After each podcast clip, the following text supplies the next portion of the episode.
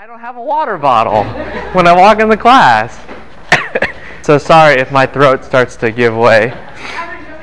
No, it's okay. It's okay. It's it's too late. There is no return now. No. Yeah, I know. Well, maybe, but it's okay. We we got more important things to do. A couple of announcements. Um, one is obviously your proposals are due today, so please turn those in. And you're saying, how do I do that? And when do I do that? Well, let me answer the when question first. By tonight. So like you know, like 11:59 ish. You know, you can get it in. Um, and yeah, get those into me though. So far, I've read a bunch of them. Some of them from this class, a lot from Minor Prophets, and they're all fine. It's not. This is not crazy stuff. Okay, this is just like, give me an outline so I know what you know that you know what you're relatively doing, that you've read some sources, uh, you know what you're talking about, or uh, at least I'm confident that you sound like you know what you're talking about, and then I'm just I just check it off like yay, or I check it off and say revise this, and you don't need to show it to me again. You just need to do what I tell you to do. Or three, I say redo. I don't think you guys. I think most of everyone is going to be in number one or number two, which basically means you're fine, right? You just make the changes I need you to make, so it, it kind of makes sense with the structure I need to have it in, and then we're all good. And then you just write out your article for in the next several weeks. Um, where do you turn it in? When, I think we have it, but where? You can upload it. There should be an upload links now available. Just like you upload those SPPs, you can upload your wiki project proposal. Uh, there's something on there for that. Um, if that makes you nervous and you don't want to do it, that's okay. You can email it to me. That's okay too. Or you can turn in hard copy to me. That's fine too. In fact, if you do have some extra paper. Uh, I know because it costs money to print. Does it still? Yeah. Yeah. You know, you're you printed enough Jamba Juice coupons and things like that. Uh, you need one. Uh, the thing is, uh, no, I'm just joking. Uh, the, the if you print it, I might actually prefer it, but there, it's okay because sometimes it's easier for me to draw on there, like okay, switch this around. Does that make sense, or something like that? instead of having to explain it to you in a comment bubble in Word. Um, it's your call. Any any which way you want to do it, I'm fine with. Okay. Any questions for me? Yes. Um, if we're not doing the wiki thing, you don't have to do anything. Okay. Sweet. Until the end, then you have to do a lot. Okay. Yeah. And that the final paper is due just the day of the final. The day of the final. Or no, I don't know. It's I don't think it's the day of the final. I think it's like the Friday before the finals week or something because I do want some time to grade it. You know. Yeah. Uh, no. no, no, no, no. Well, I mean, there's the day of the final, but doesn't mean we have a final on that day. You know, it's like it's like in Israel, right? Um, there's Christmas. Like Christmas exists. It's December 25th. That's the official day. But in Israel, there's nothing that happens on Christmas. You just go to school, you do everything normal. It's very cheesy. But of course, it is kind of Jewish and nation, and they don't like Christmas. So they intentionally schedule things to make you do them. Like uh, if you have like if you're doing a touring tour guide class, they'll make the final on Christmas so that you can't celebrate Christmas. That's just hilarious. Okay, anyway, um, I don't know what. So it's Christmas without Christmas, right? just like not everywhere in the world on Thanksgiving celebrates Thanksgiving. So, on Masters College campus, it's the day of the final, but not every class is going to celebrate that day. We're not going to celebrate that day, you know? All right? Okay, good. Any other questions for me? Uh, uh, oh, yeah, yeah, yeah. Why? Never mind. It was just about the final research paper do, being due, and then the wikis are due the the next week. Mm-hmm. Yeah, the re- there's a reason for that. One, because I've already given you a lot up front to do, and then the final the final turn-in for the wiki assignment is you uploading it to the website. And what I do is I have my secretary, or maybe I'll have a research assistant, just say it's there, check. It's there, check. It's there, check. And then you get your grade. If it's not uploaded, you don't get a grade. Or, well, you do get a grade.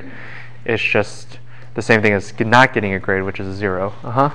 So do we have to be in class for the day the final?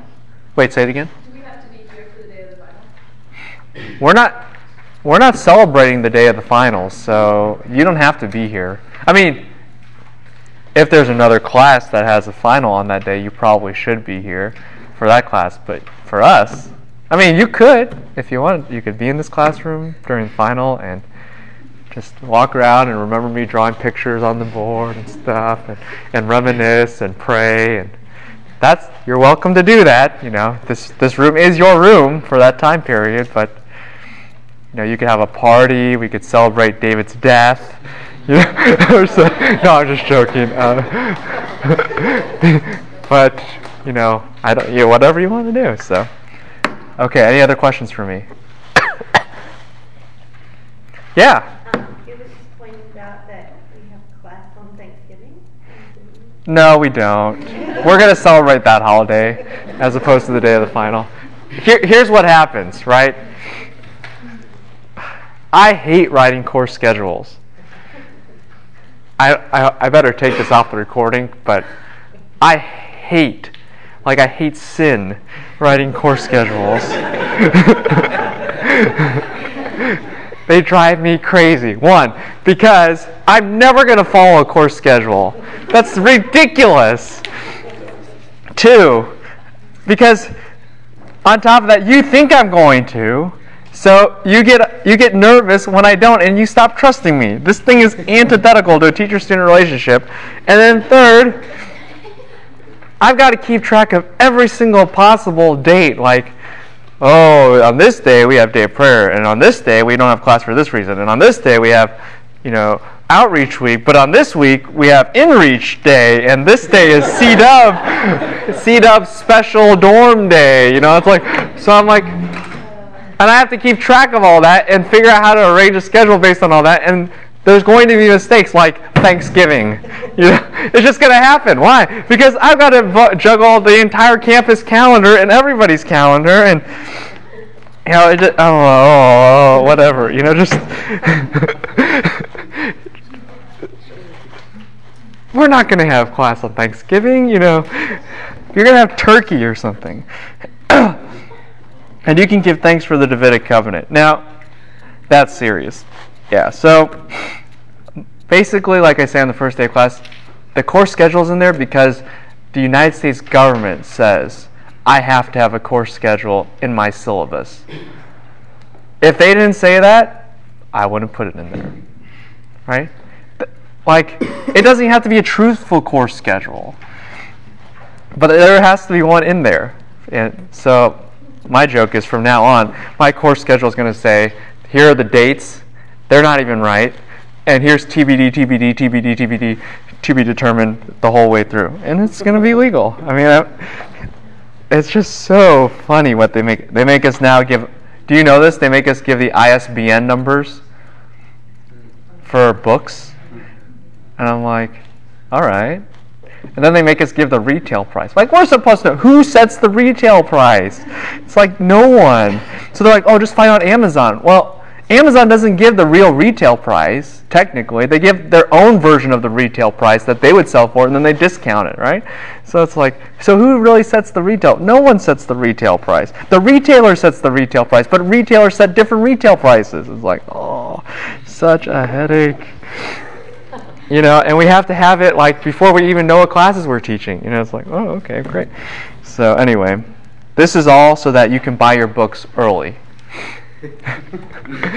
and not from the bookstore that we're trying to desperately support. It's just like, ah, okay, that's enough. No more administration talk. You know, you just submit to the government, and you're happy about it, and it makes for a lot of good jokes. So that that's what that's how I look at it. All right. Well, that probably will get me fired. Um, but to answer your question, we don't have class on Thanksgiving. And any other any other questions? That's good. You're like, I think Abner's frustrated. No, actually, I'm pretty happy. Today, Yahweh sends. It's good. All right. Let's pray. Lord, we thank you that in the midst of in the midst of all these kind of odds and ends that we have to deal with, Lord, we, we are thankful um, that that's all we have to deal with. And we do pray for fellow believers in the world who suffer much greater, much harder than we do. Uh, for the sake of the glory of your Son, whom your word from of old all the way to the latter days expounds upon, and whose worth is more, infinitely more, than any human being, who has no failings, unlike David. And for the sake of his name, those precious sheep you died for uh, proclaim your name to their dying breath. And we thank you for such a great example. And we do pray, this is the week of missions, that you would remind us that your name and the name of your Son is worthy of the world's recognition. Uh, that the Messiah is not a person who just saves us from our sins, although that is so important, and we thank you daily for the gospel. But he, his death and his life and his promises are to rule this world because that is what he had bought, that is what he has been promised, and that is most of all what he deserves. So incline our hearts, O oh God, to still have a global outreach, a global outlook, because that is what you demand, and that is what your name deserves. And as we now study how you have set the agenda for the rest of redemptive history up to Christ, help us to see the gravity of what is about to take place. help us to encapsulate your justice. Help us to encapsulate that you are the ultimate king and you alone provide judgment, and you alone provide solutions. In your name we pray. Amen. A couple of things. One, for those of you in minor prophets, you kind of see the importance of 2 Samuel for understanding the book of Micah, don't you? Um, I just can't underscore that enough. It is so essential. And the fact that, as I said, the book of 2 Samuel points heavily to the fact no man can fulfill the Davidic covenant. It must be God, it must be Yahweh. That theme is picked up so heavily, particularly by Isaiah and Micah. I mean, it's just indisputable. You must have a divine Messiah, or he ain't the Messiah because he can't get the job done. It's really true. In any case, um, uh, what you have now, up to this point, we know. David is a bad guy. He's personally failed. He is he has violated what the capital KING has commanded him to do. There is a massive compromise of Deuteronomy 17. You guys know that. And this is encapsulated. If there's one key word of 2 Samuel, it's what word? The word sent. And David sends, and at first it's a noble sending, and then it starts to look like a pagan king, and then it starts to be promiscuous, and then it starts to be murderous, and then it starts to be adultery disguised as honor. And then, I mean, it just hits rock bottom at that point where everyone's, in a sense, thinking David is noble for sending when actually he's totally not. And in the capital K-I-N-G, because that relationship between the K-I-N-G capitalized and the lowercase K-I-N-G, that is the key relationship in this book. And it was evil in the sight of God, of Yahweh. And so in chapter 12, verse 1, we have the first first action of Yahweh in this entire narrative. Right?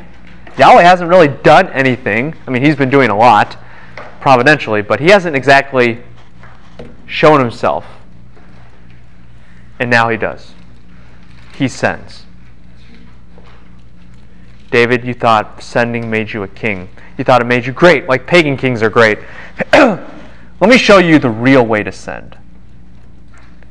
You know, none of your cheesy send another army away, fight a war. I'll this sending is going to determine the rest of history. That's what it's going to do. and he sends Nathan the prophet. Where have we seen Nathan before? Yeah, Davidic covenant. you know that there's more than one prophet at this time, yes? Nathan's not the only guy around. This is important. You send the guy who gave you, who built the Davidic covenant to what? To destroy it. Right? It's symbolic. Not in the sense of David, uh, you know, Nathan spiritualizes somebody. It's a symbolic action. Right? if John MacArthur gave you a study Bible and then John MacArthur takes it away from you, that would be a big deal. That would be very that would be a great insult, wouldn't it now? And that's exactly the man, Nathan. The man who built up the Davidic covenant and the one who will tear it down. He comes to David. He comes to him and says to him. The phrase comes to him and says to him is highly reminiscent of what?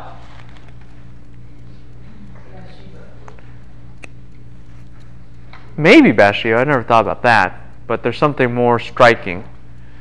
in fact, if you're translating this too fast in Hebrew, you'll translate it wrong because it sounds exactly like what? The word of the Lord. Just read 2 Samuel 7.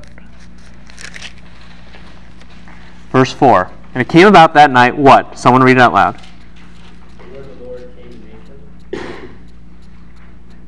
Then what? Saying, go.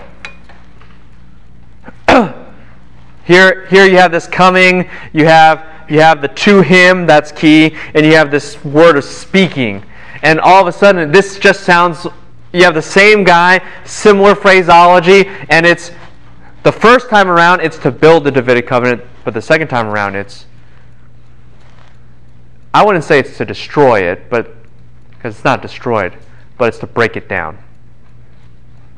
I built you a house, now it's my turn to tear it down. Now it's my turn to tear it down. This is what Yahweh sends to do. Already you see the foreboding. Right? Does David know exactly what's going on? Does he? No, David's clueless. Because Nathan shows up all the time. They're like best friends. Nathan's always in the courtroom. It's like, ah, well, Nathan, good to see you. You know, clock in at 8 o'clock. You're in. All right, we begin. What's, what's the news for today? Well, I got a story. I got something for you. And there's no sign here that Nathan is speaking hypothetically, is it? He doesn't say, well, what would you say if there were two sons, you know, or two guys? It's what? This is an official matter of business. There were two men two men. One was what? and the other one was poor. David knows what his job is supposed to do. He's supposed to uphold the poor. He is. David knows that. And the rich man, verse 2, he's got what? Flocks and herds. And notice how short this description is compared to what? The poor man right? He's got one sheep, one female sheep, whom he buys, and then he what? How does the English translate this anyway? He buys and nourishes. Yeah, that's the that's the exact idea. The idea is to revive. This sheep was dying. This baby sheep was like going to die, and he revives the baby sheep. He nourishes the sheep back to health. Yes, that's exactly the idea.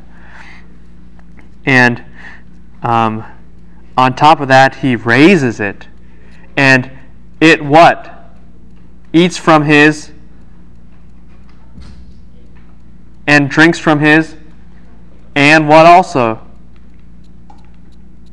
Lies with at his bosom and was to him like a daughter. Fascinating. And I'll tell you why, but what in a second. But first, initially when you look at this, just big picture, the rich guy has lots of sheep, right? And really, there is no attention to how, there's no personal attention to this because the rich man really what?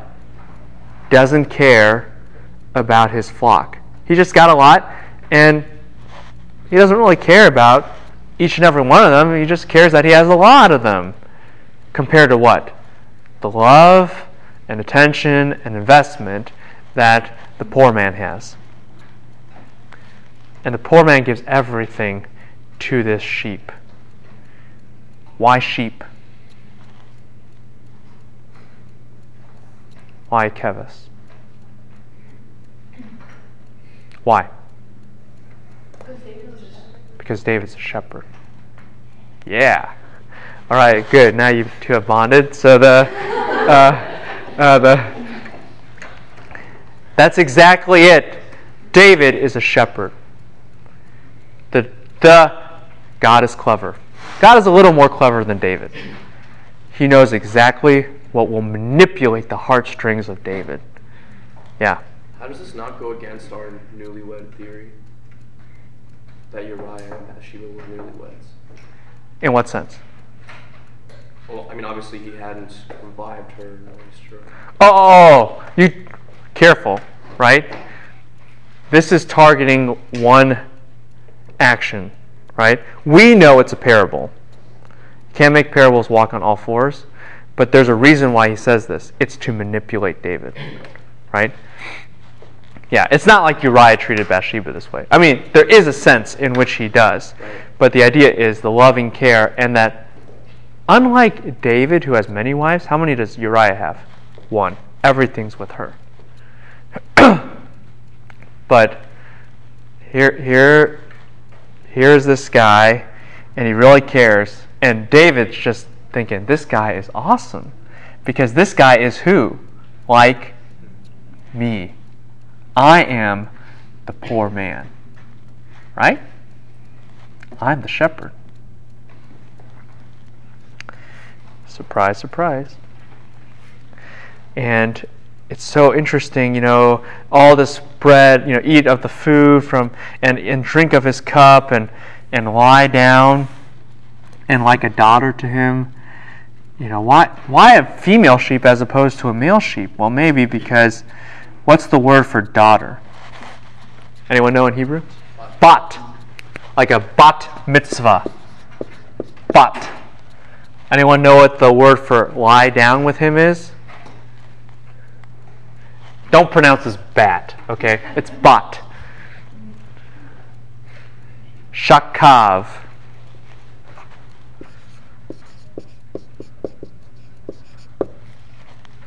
Or shakva. Put those two names together real fast. Bat Shakav.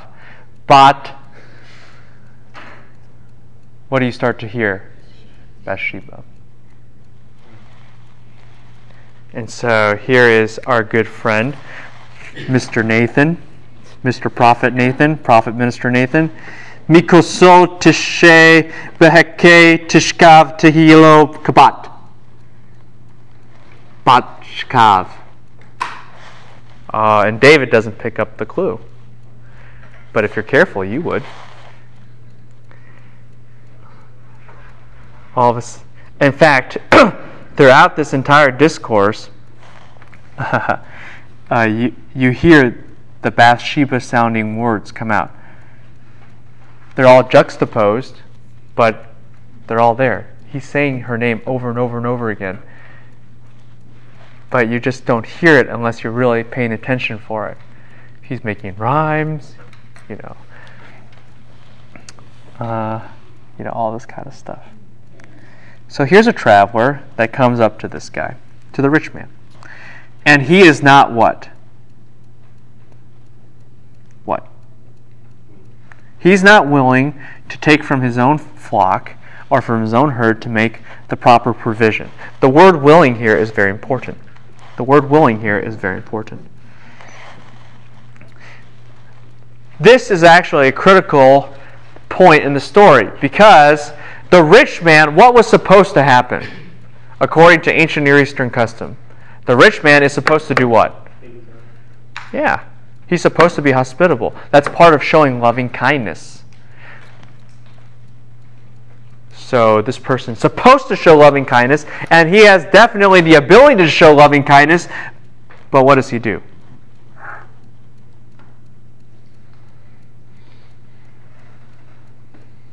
He takes the what? Yeah, the, the sheep of the man. The kivishat. Kind of, if you rearrange the terms, what do you have again? A Bathsheba. But now it's a Bashat. Ba.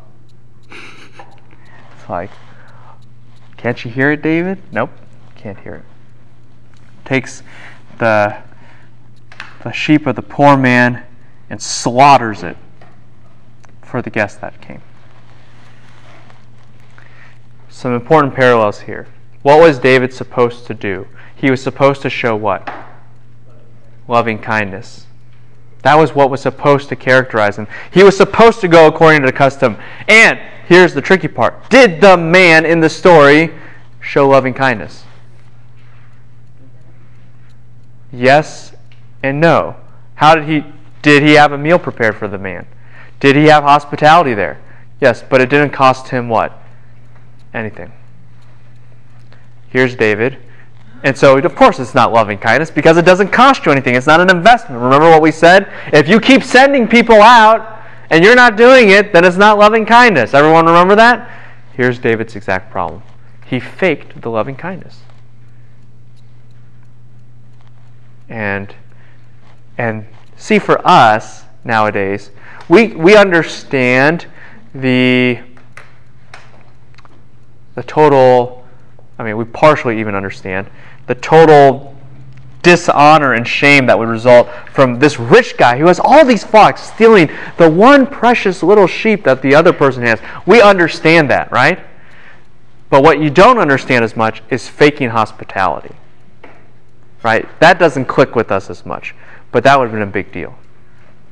That would have been a big deal. You how dare you lie to a guest about your own sacrifice for your own fame?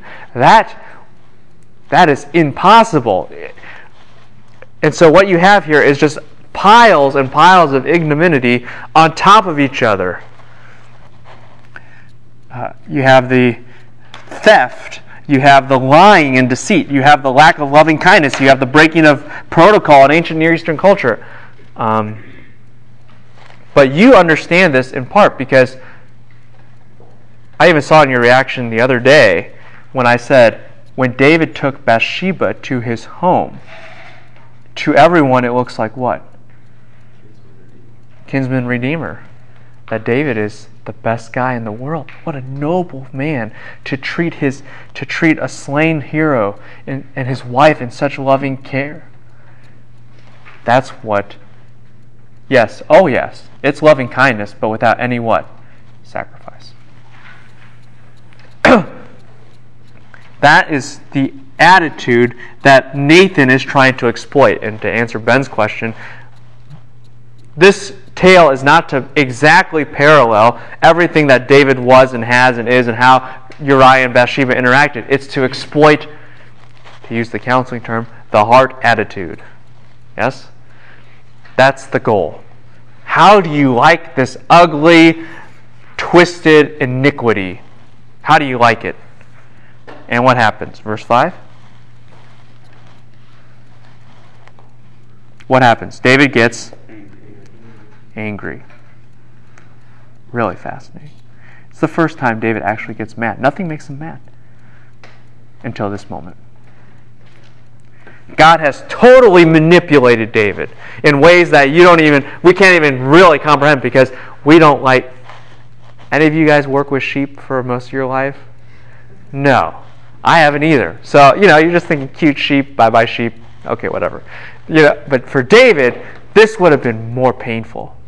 This would have been much more painful. Maybe, you know, if we're, we're really going to be Freudian or something relative, you know, this brought up a childhood past or something, you know. But no, let's forget even that mention, as some people might actually do. This is, this is near and dear to him. And what, and what this man stands for. Because look at what happens. Note, you can't tell, uh, can you tell this in English? Uh, oh, yeah. Then David's anger burned greatly against the the man. Who's the man? The man in the story, right? See that? God has him exactly where he wants him. This man, David thinks he's real, and it's that man. David hates that man.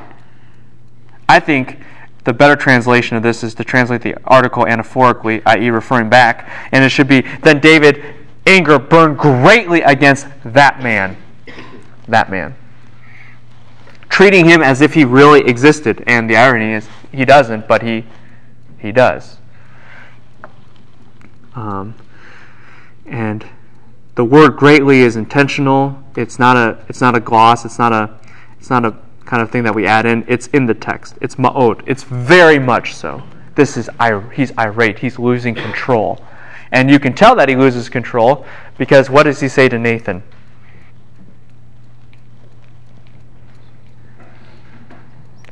Surely, as the Lord lives. Though that's the strongest use of an oath. That's the strongest use of an oath. I, before the Lord, I'm the executor of the law. Here's my verdict. That man, what? Will surely die. It, the way it words in Hebrew, he's a son of death. Daddy is his death. Because that's what he will be dead. Very, very strong, harsh language. Who is determined to kill him? Who is it? Okay. Who is determined to kill the man? David. I will execute this guy. I will slaughter him. Uh, by the way, is that really the appropriate uh, judgment for uh, for stealing sheep? Technically, no. Okay, that's that's a little overboard. It's not the death penalty for theft. In fact, David does give the correct penalty. What is it? Fourfold restitution based upon anyone know what passage? It's okay. Exodus 22 1. Exodus 22. Just remember, like 2 and 2, right? Like, okay, Deuteronomy 22 is like mixing things that don't match. And that's actually pertaining more to adultery. Exodus 22 is mixing things that don't match in the sense of theft. Okay, like if you're found with somebody else's goods, there's not a match, right? So this would be a problem.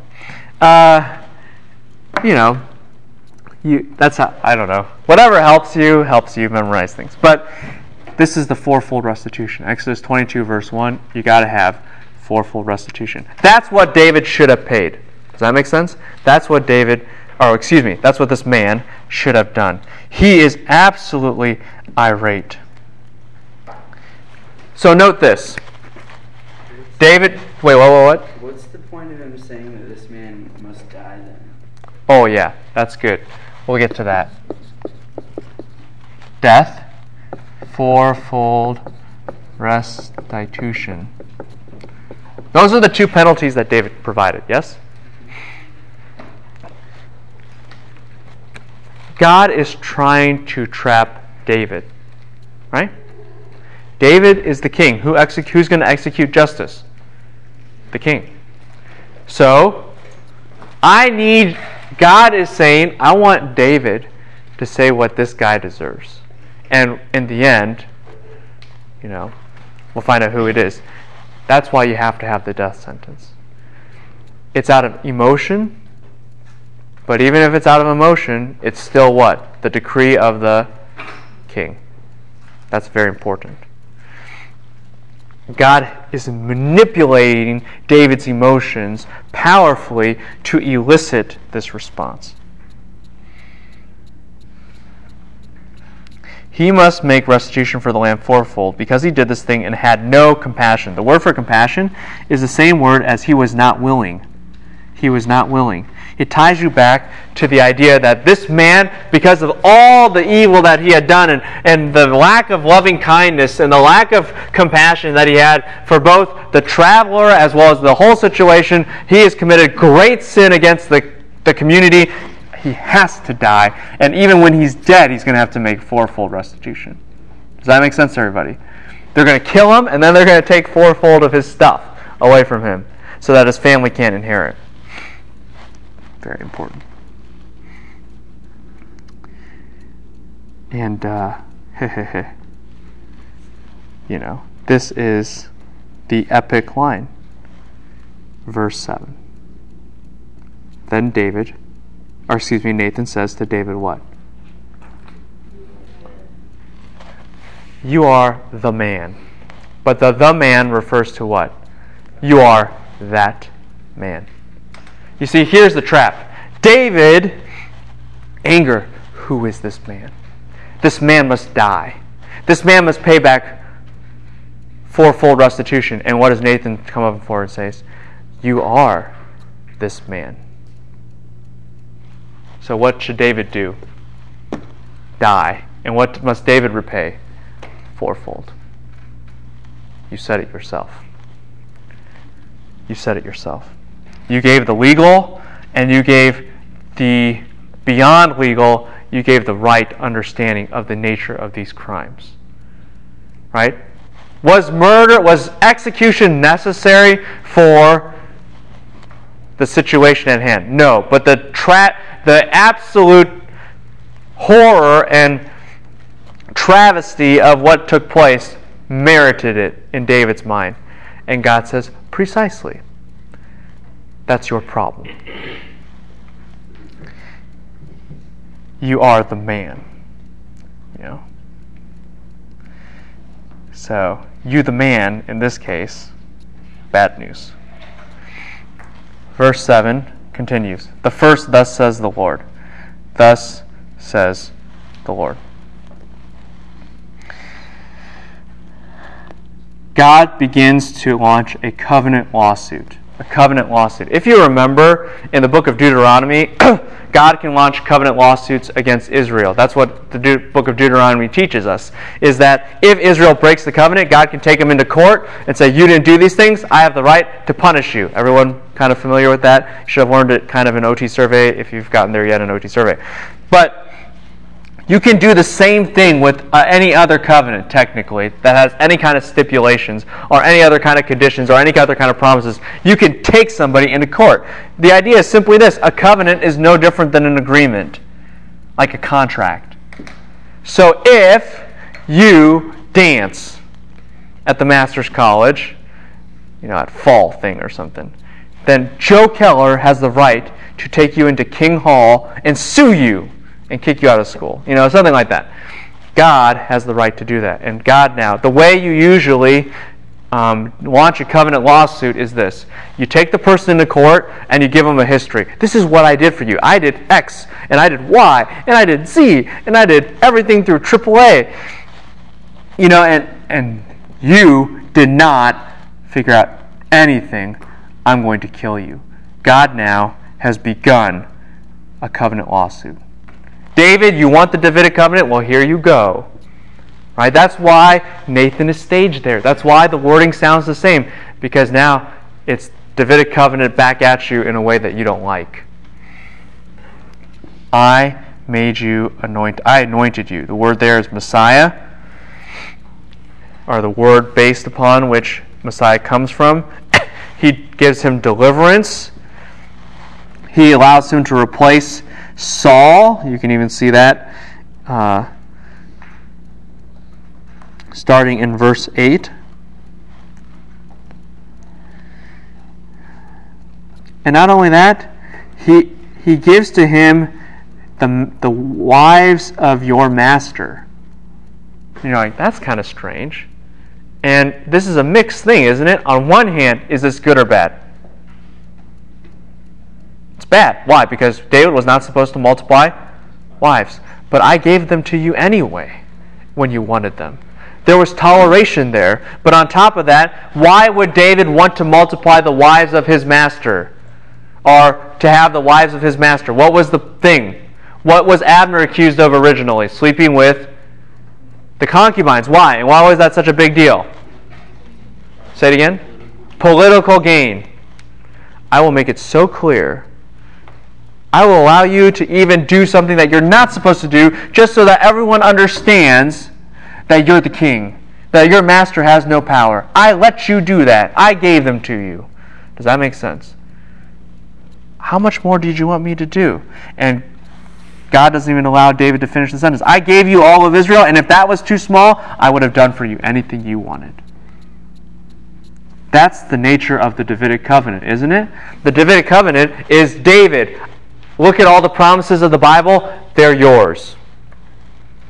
They're all yours. They're on your shoulders. You fulfill them all. You're the catalyst for everything. You are the linchpin for everything. I gave you everything. Right?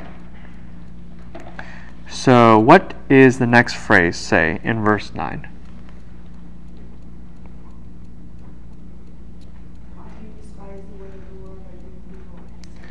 Why do you despise what? The word of the Lord. Where have we seen the word of the Lord? Chapter 7. The word of the Lord is what introduces us to what? The Davidic covenant. Why? And there's a double play here. Double play. First, clearly the word of the Lord refers to the law of the Lord as well as the resulting covenant promises, including the Davidic covenant. So David disobeys Yahweh because he disobeys his word. We understand that. But if we also understand, as I had you, I don't think I had, did I have you guys write it in your SPP? Like, who's the word of the Lord? No. But as we discussed in class, the word of the Lord is probably who? Jesus, the Messiah.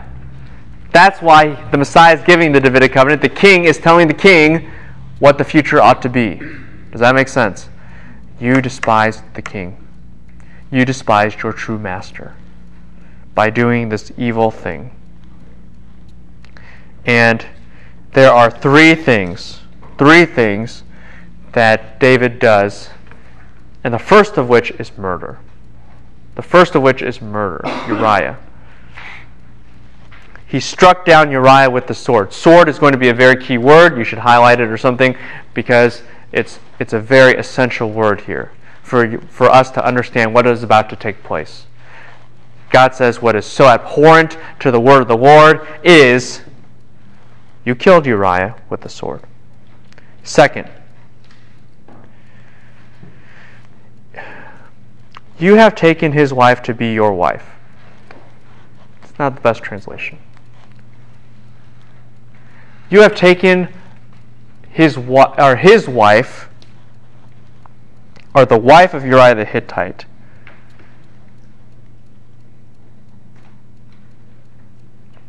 As a wife for you.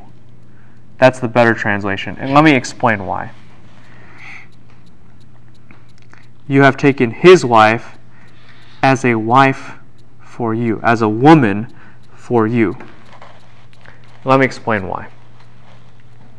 And you'll start to see the contrast, and you'll start to see the nature of the sheep problem, right? In Hebrew, um, we can have definite articles attached to things, and that um, emphasizes particularity. Um, it emphasizes sometimes possession. It emphasizes some kind of uh, just tangible quality. Okay? We know, grammatically speaking, that his wife, and who's the his? Uriah's, that's definite. That means he, his, it wasn't just any woman. It just doesn't mean it was any wife. Does that make sense to everybody? It was his wife. He loved her. It was definite. It, it wasn't just to be any kind of conceptual woman for him. But here's why I object to the English translation. Because you naturally, when you read this, you took his wife to be what? Your wife. You automatically parallel his wife and your wife. But the Hebrew doesn't do it that way.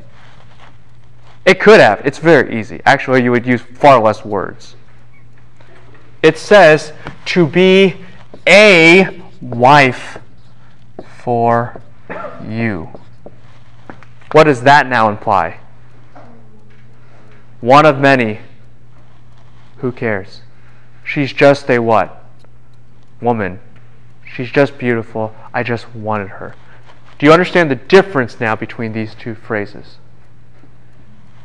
Uriah said, This is his wife. He loved her.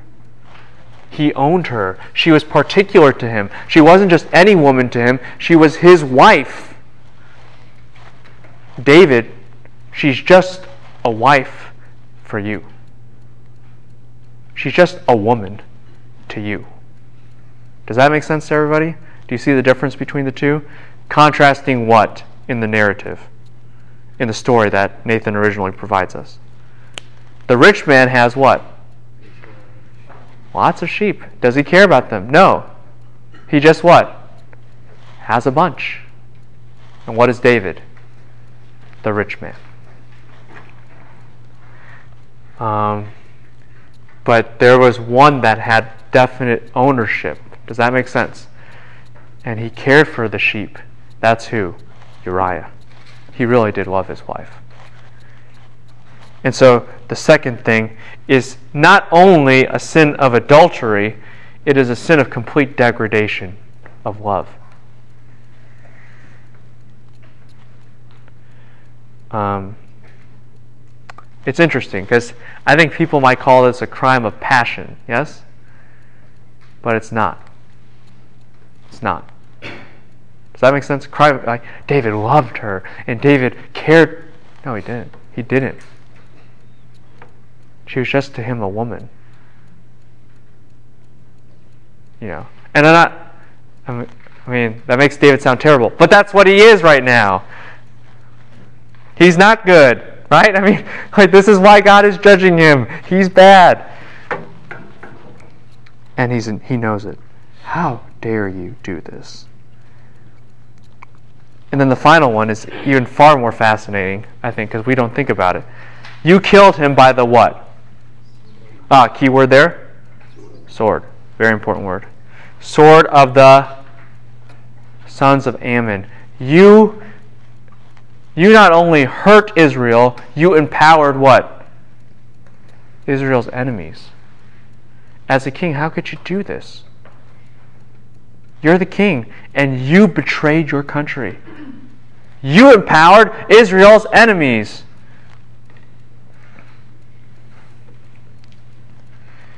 Um, unbelievable. So God has launched a covenant lawsuit. David, what did I do wrong for you? What did I not do for you? And David's answer is what? Well, God, you did everything. Okay, then why, why have you despised the Messiah? In a sense. Why have you despised the king that you pledged to serve by doing these three things? Why? And David says, You got me there. So this is what God does. And in verse 10, we have um, the first progression, the first progression of what will happen to the house of David. Verse 10. And now, this denotes from this moment onwards and this denotes God's verdict. Let me explain to you, David, what you have done here. This is what David should suffer personally. That's to be sure. But if you remember, what's kind of the grid? You have the world, you have Israel, and then you have who? Davidic king. Everyone remember this? And so God's saying, let me show you what's about to happen to you as a whole what happens? The sword, keyword, sword. Why is it a keyword? Make the connection now. Yeah, that's that's real. That is kind of the connection here, and the idea is this: you used a sword to kill Uriah, and you used it to strengthen the other swords of the other nations. Does that make sense? So now what's going to happen? The sword will come right back at you. The sword will never depart from your house. In fact, the wording of the Hebrew is quite fascinating. Oh, I'll just go with the f- never, ad olam, forever. Until the end of the age, it will not depart from your house you will have to have a new world to have the sword stop. Which is kind of important, right? Because then if you get into minor prophets, you understand When God changes the world, then the Davidic covenant can be renewed, which brings in the new covenant, and all that kind of stuff. But here, the point is this for the rest of history, the Davidic house will be plagued not by peace, but by what? By war and defeat. That is what's left for the Davidic house. What does this remind you of in the Davidic covenant?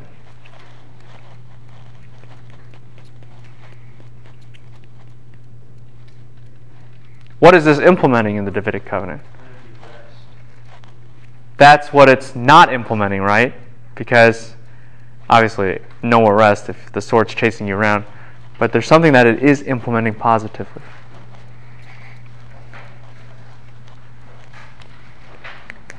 You're still gonna get a seed.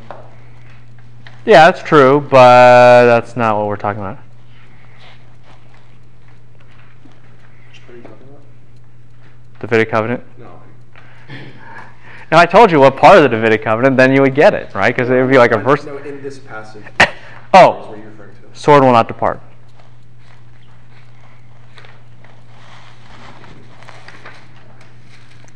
What is it talking about? Find it. Well, that's one key word. We'll get to that in a second. Sword will not depart. What is God doing? Well, it doesn't sound very much like it, is it? If the sword doesn't depart from if the sword doesn't It's, it's, the, the was, was gonna be forever. True, true. But This is kind of the wrong man. yeah, the discipline, God says, I will discipline you with the rod of men and the blows of man whenever you what? Sin. God is enforcing the Davidic covenant here. God says, David, I've done everything according to covenant. You've broken the covenant. Well, the Davidic covenant has a provision. This will be the state of your house until I'm totally done. I will just beat you with the sword, just like you killed Uriah. Like I said and before, when does the Davidic covenant, when does the Davidic dynasty start to fall? With who? David. David is the one that causes the Davidic dynasty to fall. He already has set that up. It's just a matter of time. Right? It's just a matter of time. Okay? It's already set up from the very beginning to collapse. Now we have the implementation of the Davidic covenant. It's just not the positive side with all the blessings. It's the what? Chastisement side. The punishment side with all the hurt. That's because of what David has done. Uh, yeah. And this is going to get well played off in Isaiah, but we don't have time to go there. That's the agenda. God, from now on, okay, when you read the book of Kings, right, what do you think it's about? Every king will what? Fall. Every king will fail. But somehow, God still preserves the line of kings in hope that there will be somehow a future king. But every king is going to be a failure. There is going to be no good king. And not only that, every single time the king comes in, instead of strengthening the Davidic house, what does he do? Pulls it further down until it's just ready to totally collapse. Because right now, the Davidic house, if you were going to compare it to a structure or to a tree, maybe that would be a good example. It's still intact. It bears fruit. It's got health. But there's a disease. And it's just a matter of time, right? Before that disease completely rots out the entire tree and it just will disintegrate to the ground. Does that make sense to everybody? What we're what Kings is waiting for is what? Well, let's see how this thing collapses, everybody.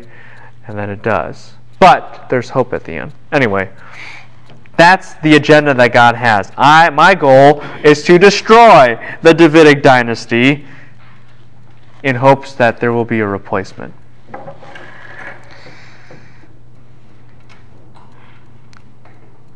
I will raise against evil against you from your own household. Verse 11. We have the first sin. Oh, uh huh. Uh, is that connected in any way to um, in chapter 7, it talks about raising up offspring um, uh, from him that will establish his kingdom. It's like the exact opposite. Yes, that's exactly it. That's exactly it. Absalom is a type of anti David. Okay? But we haven't gotten there yet. I mean, we're like about to get into verse 11. The the first thing that we have is David, you you live with the sword, you did all this stuff, now it's going to turn right back against you. But what was the other thing that David did? He slept with or he took what? Bathsheba. He just was a womanizer. And that was the second terrible thing that he had done. And now in verse 11, I'll raise one up that's exactly as bad as you are. He'll be from your own line.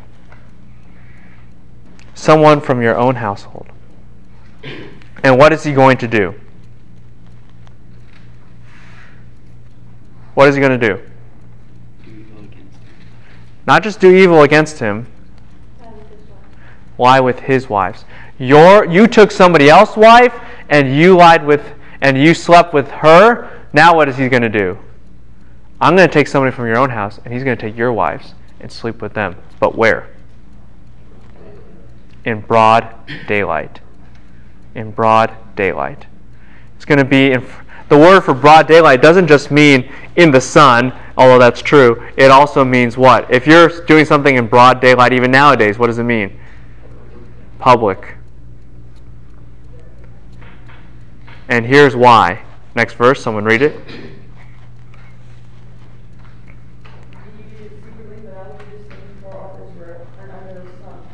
Yeah. Indeed, you did it secretly. Wasn't that true? What was David doing? Sending. Yeah? And he used the cloak of night to hide it. And God says, I'll bring what you did inside. You thought no one could catch you. I'll bring it what? Right in front of everybody. I'll bring it in front of everybody. That is the punishment. That is the punishment for what you did to Bathsheba. Okay? These are two things. One, you will always be plagued by a lack of the supremacy you need to be a Davidic king. You, all the other nations will always ransack you because you supported them. You su- it's like kind of like what happens when a one nation arms another nation. What's that other nation? What can that other nation do? Come back and attack you, right? That's what God is saying to David. You armed sons of Ammon. You did that. They're going to come back and haunt you forever. It's never going to stop now. And you use the sword to kill Uriah, it will come right back against you. It's exactly eye for an eye, tooth for a tooth. It's per the covenant. Not only that, but this but what will specifically happen for your sin against Bathsheba is what? You slept with somebody else's wife, someone will sleep with yours. But you did it hidden, they'll do it in public. But on top of that, here's something to think about. Remember what God said He did for David? He gave him your master's wives. Why? Why? Political unification. Political unification, exactly. So, what's the point now? You're not going to be unified anymore. Someone else, there will always be a competitor. And he's going to sleep with your wives to show what? That he's in control rather than who? You.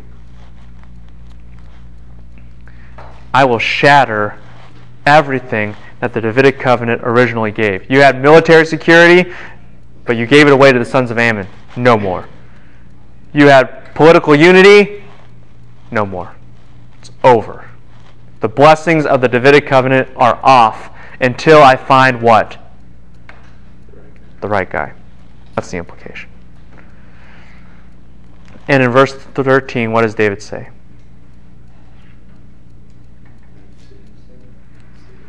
I've sinned against the Lord.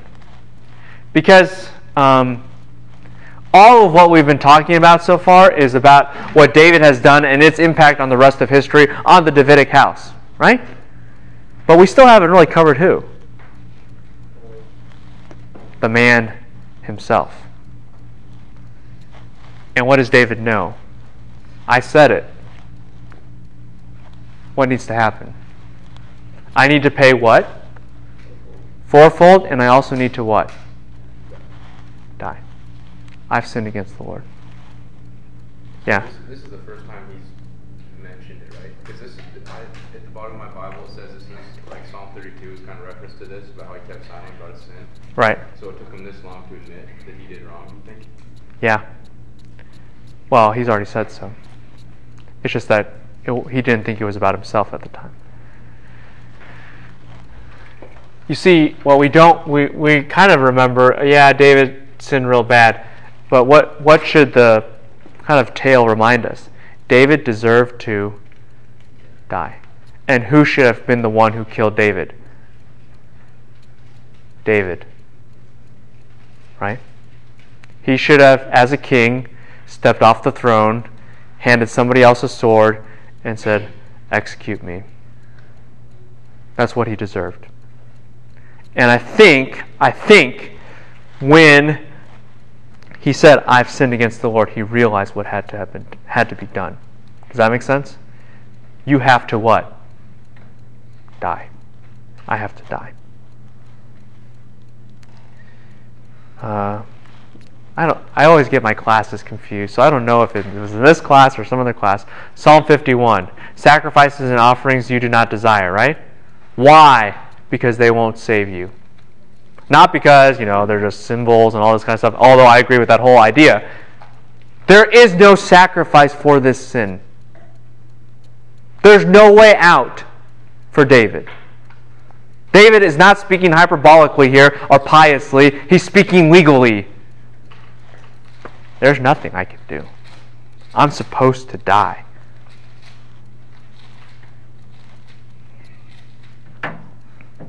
And Nathan said to David, What?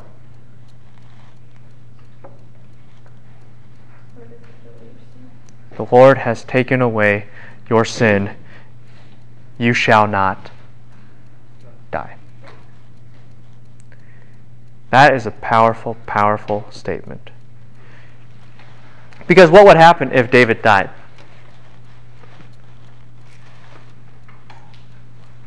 No more.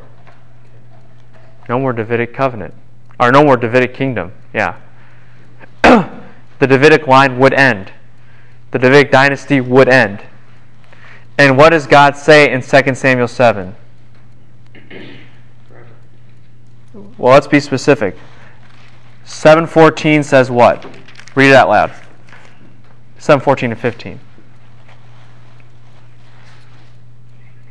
I will be a father to him, and he will be a son to me. When he commits iniquity, I will correct him with the rod of men and the strokes of the sons of men. Stop right there. We've seen that, right? That's the agenda from now on because of what David has done. Everyone with me on that? Okay, but keep reading. But my loving kindness shall not depart from him, as I took it away from Saul, whom I removed from before you. Your house and your kingdom shall endure before me forever. Your throne shall be established forever. Okay.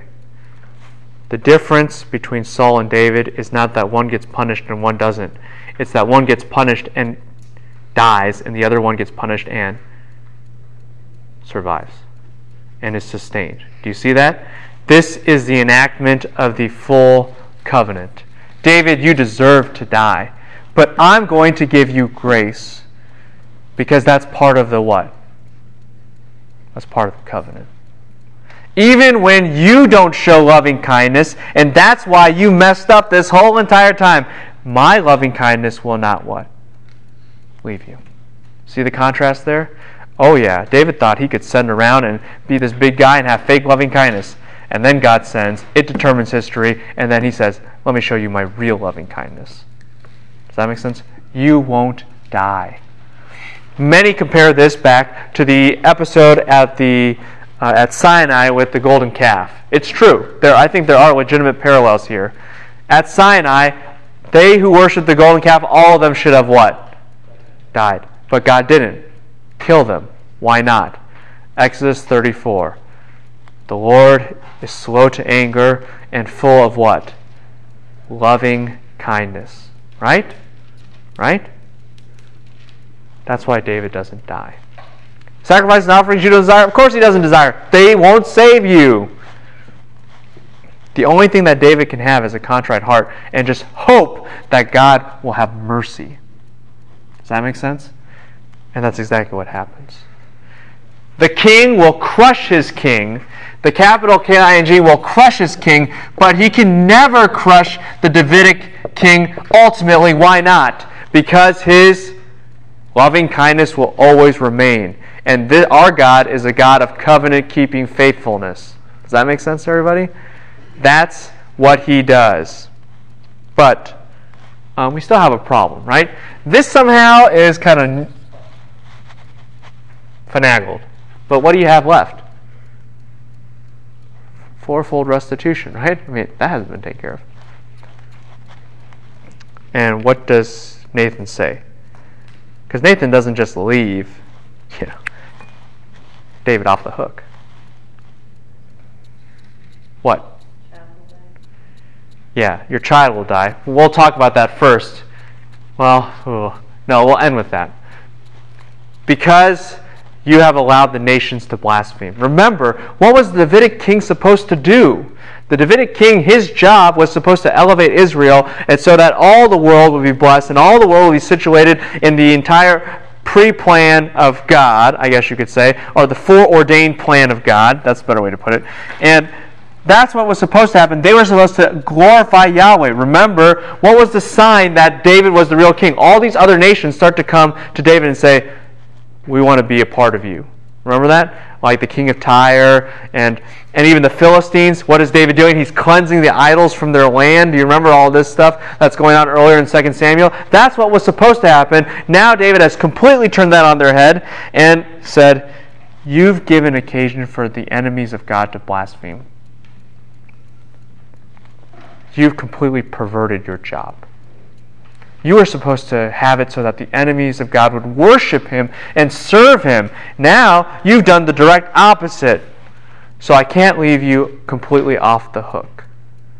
In fact, this very phrase, or this type of phraseology, is used in Genesis 32 through 34. Because Israel had made such made the name of God odious in front of the nations, God had to punish them. God had to teach them a lesson. Same thing with David. Which, by the way, solidifies what? When you look at David, you're looking at who? Israel. Good. Corporate solidarity, yes?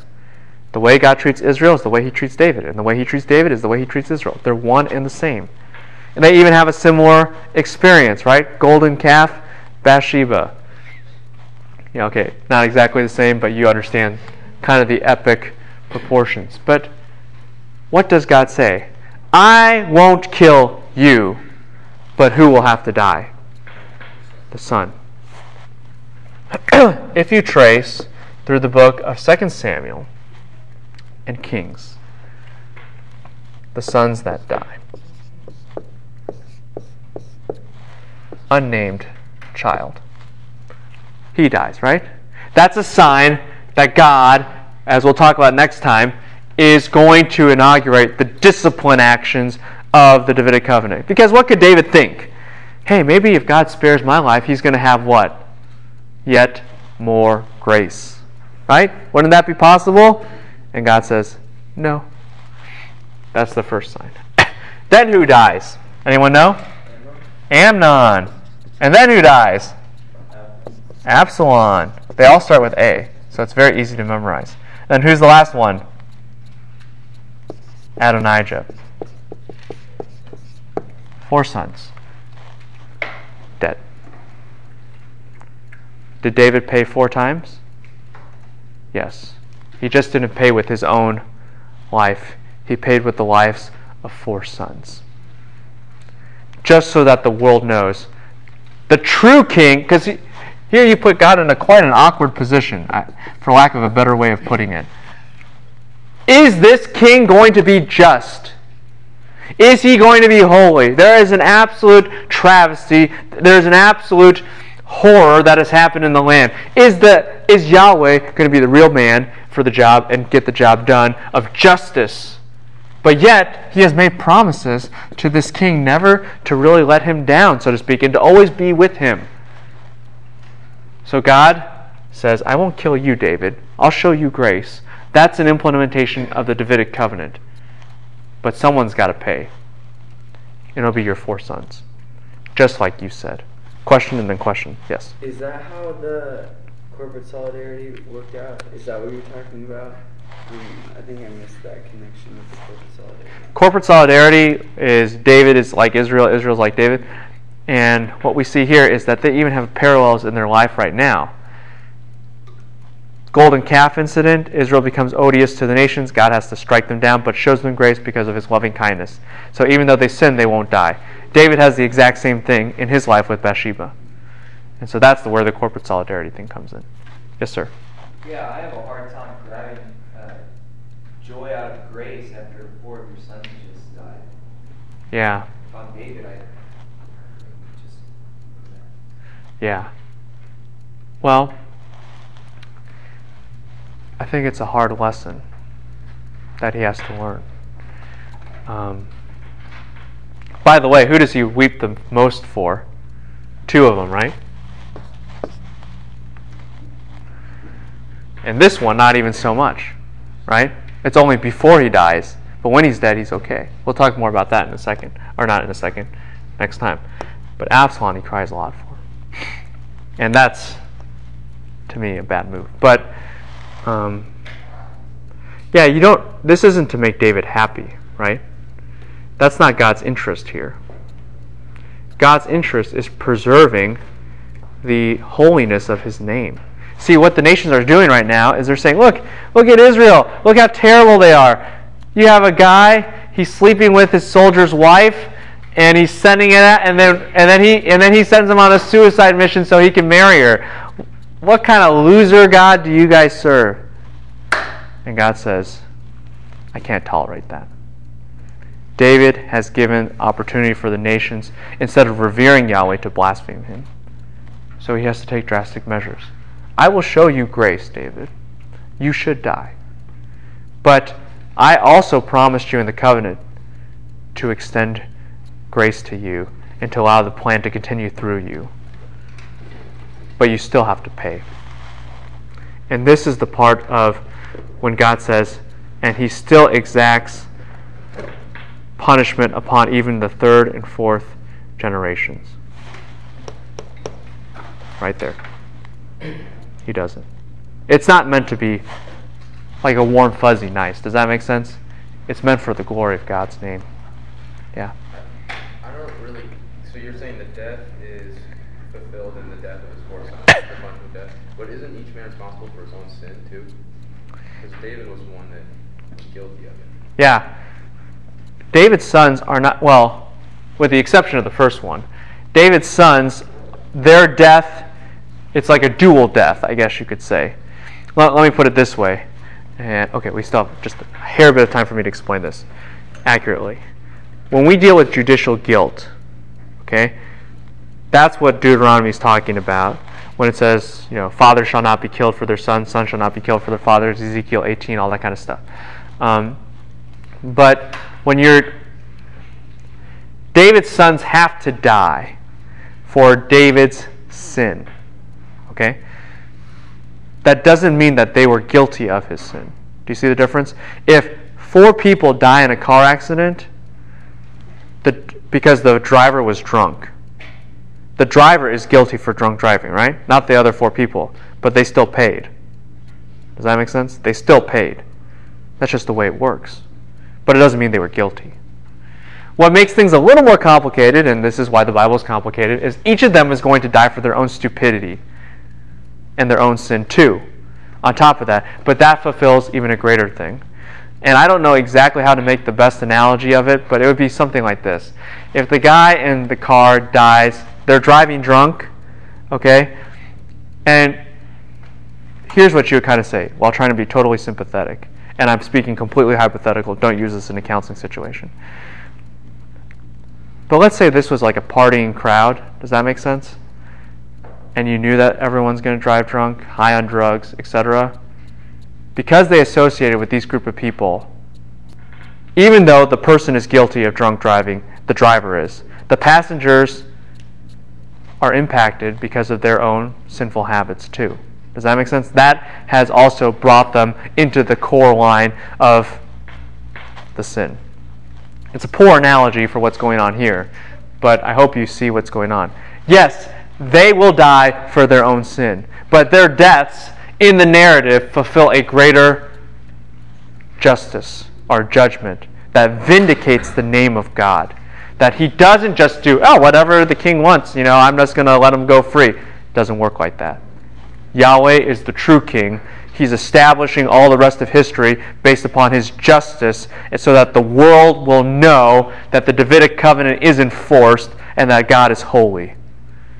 And that has to be the residual effect of what the world sees from then on is the holiness of Yahweh, and he will not let his name be blasphemed, like David has just done so vividly by the by the debacle at, in front of the sons of Ammon. Does that make sense to everybody? All right, good. Have a good day.